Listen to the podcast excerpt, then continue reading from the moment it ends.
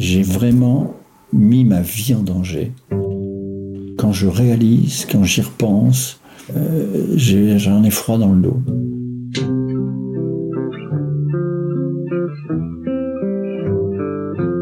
Je m'appelle Bernard, j'ai 67 ans. Je suis bipolaire.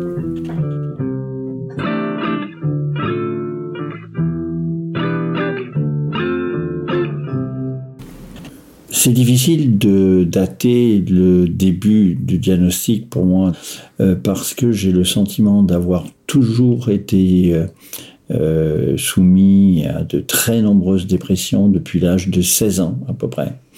La première a été très douloureuse, c'était associé en fait à un chagrin d'amour, comme on peut en avoir souvent à cet âge-là. Euh, et ensuite, euh, j'ai eu de nombreuses fois une succession de dépressions qui m'ont beaucoup marqué, qui étaient chacune suivies de moments où j'allais bien, et même très bien.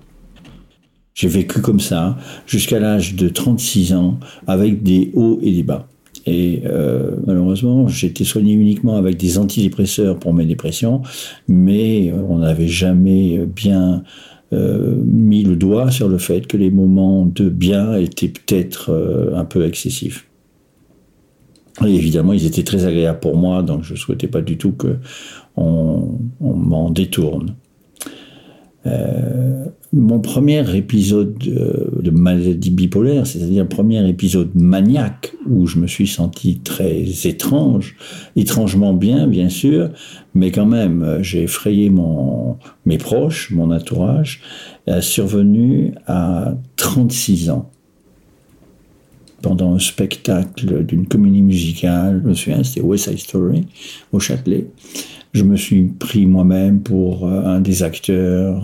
J'ai voulu passer par les coulisses pour euh, essayer presque de monter sur scène. Enfin, je perdais complètement la tête. Je me prenais euh, pour quelqu'un de d'un niveau bien supérieur au simple spectateur que j'étais. C'est ce fameux sentiment de toute puissance qui m'avait complètement envahi. Voilà. Et là, je me suis retrouvé pour la première fois hospitalisé euh, donc à l'hôpital de l'Hôtel-Dieu.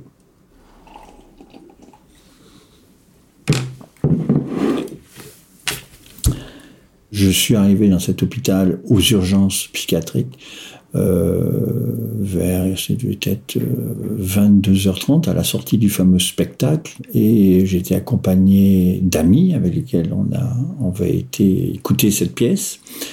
Et là, après avoir attendu un petit peu, on a voulu me faire boire un breuvage, je sais pas que c'était en fait, c'était un calmant pour me faire dormir, des choses comme ça, mais je voulais pas le boire, etc. On m'a forcé à le boire, euh, et ensuite on m'a mis dans une chambre sur un lit, et là on a voulu me faire une piqûre, je me souviens, et ça c'est pas agréable parce qu'on vous explique pas je me suis fait empoigner par deux infirmiers en blouse blanche euh, qui m'ont attaché avec des sangles sur le lit. Et ça, c'est vraiment un, souvenir qui m'est resté. On s'est dit, bon, ça y est, que on est chez les fous. Euh, et ça, c'est très, assez douloureux, c'est vrai. Le chef de service convoque mon épouse, je lui dis, euh, votre mari a une maladie grave. Elle m'a toujours dit, elle a cru que le ciel lui tombait sur la tête. Une maladie mentale grave pour mon épouse, c'était effrayant. Elle a été super euh, formidable, j'ai envie de dire. Elle a fait énormément de choses pour moi pour cette maladie, mais ça a été lourd à porter. Elle avait toujours peur que je ressorte la nuit, que je reprenne ma voiture, que je redorme pas, que je, que je fasse encore des trucs incroyables, que j'aille chez les voisins. vous imaginez, dans cette maladie, on fait n'importe quoi. Hein. on n'a plus peur de rien. Donc.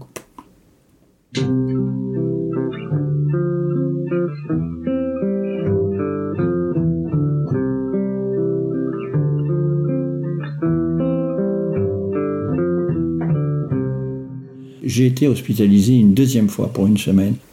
Et là, je crois que c'est à l'issue de cette deuxième euh, hospitalisation que tout de suite, le chef de service a euh, posé le diagnostic de maniaco-dépression, puisque c'est comme ça que ça s'appelait à l'époque. Bon, en, me proposant de prendre du lithium. Et on a essayé de faire ça pendant, euh, je sais plus, une semaine, quelque chose comme ça. Et j'ai eu un effet secondaire très difficile, qui était le tremblement de main. Je pouvais plus écrire. Et j'ai eu le hockey aussi, sans arrêt, sans arrêt. Un permanent, permanent. C'est extrêmement fatigant. Et donc on a arrêté. Le diagnostic était posé. Ça ne veut pas du tout dire que je l'avais accepté évidemment. Là, j'ai commencé à rentrer dans la fameuse phase de déni, où euh, je n'ai pas voulu accepter. Cette phase de déni, euh, chez moi, a duré, euh, je dirais comme ça de mémoire, une dizaine d'années au moins. J'ai vraiment mis ma vie en danger. Quand je réalise, quand j'y repense, j'en ai froid dans le dos.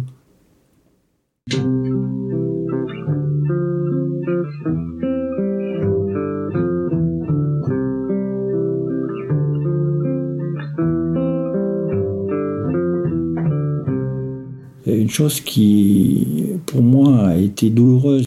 Le, moment de ma première hospitalisation à la demande d'un tiers, et j'étais donc à Sainte-Anne. J'avais été amené là par, euh, je sais très bien, les pompiers, ou comme ça, qui m'avaient ramassé quelque part. Et au bout d'un certain temps, j'ai entendu la voix de mon deuxième fils dans la pièce à côté, où on leur demandait s'ils prenaient la décision euh, de, de signer l'hospitalisation à la demande d'un tiers ou pas. Euh, et j'ai entendu ce dialogue, j'ai entendu ces voix sans pouvoir les voir. Euh, et j'ai trouvé ça terrible. Et mon fils m'a dit par la suite, et ma, mon épouse m'ont dit que c'était terrible aussi de savoir que j'étais à côté, parce qu'ils m'entendaient crier, parce qu'évidemment, moi je criais, je disais euh, Thomas, Thomas, réponds-moi.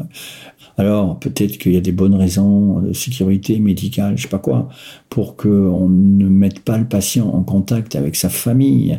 Mais quand même, j'ai trouvé ça extrêmement dur, extrêmement dur. Ensuite est arrivée cette dernière hospitalisation, à l'issue de laquelle j'ai fait un autre accident maniaque en mars 2012. C'est la dernière fois qu'on m'amène dans un milieu hospitalier euh, à l'hôpital d'Orsay. Là, je dois dire que le milieu hospitalisation avait bien changé. Je suis tombé sur un psychiatre absolument remarquable qui m'a écouté. Et ce médecin m'a juste donné du tertian euh, pour me calmer avec une super dose et puis de quoi me faire dormir. Et puis m'a laissé repartir. Donc pour moi, pour la première fois, j'avais été amené par une ambulance, mais je repartais. J'étais libéré. Enfin, j'étais comme un oiseau dont on ouvrait la cage, quoi. Juste après cette hypose-là, où j'ai bien dormi, j'ai vraiment décidé de sortir complètement du déni, de ne plus jouer à ce jeu euh, de ballon qui monte, qui descend, qui monte, qui descend. Tant pis, c'est vrai, je ne les connais plus, je n'ai plus ce même sentiment de bonheur. Mais bon, le, le, jeu en vaut tellement la chandelle, ma famille, mes proches volent bien plus pour moi que, que, que ce goût de, de ces moments-là. Depuis sept ans et demi pile, à peu près, je prends du lithium. Effectivement, ça me fait trembler, mais tant pis. Du coup, j'ai perdu mon écriture, j'ai perdu ma signature. C'est pas un drame. Euh, je suis mais tellement bien, je n'arrête pas de crier haut et fort à tout ce que je vois, à tous mes, mes collègues bipolaires. Mais prends du lithium, c'est sensationnel. Alors, je crois que ça marche pas pour tout le monde, malheureusement. Pour moi, c'est pas la pilule du bonheur, c'est la pilule de la stabilité. Et vivre cette stabilité, c'est un super cadeau.